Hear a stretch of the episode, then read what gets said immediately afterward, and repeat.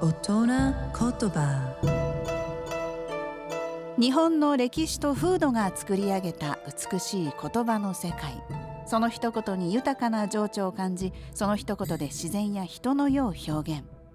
創造と破壊を繰り返してきた言葉たちから毎週一つピックアップ。その独特な表現を味わう大人言葉。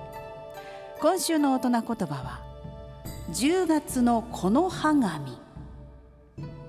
あの落葉の時期を10月のこの葉落としと言いますけれどもこれをもじった言葉ですね。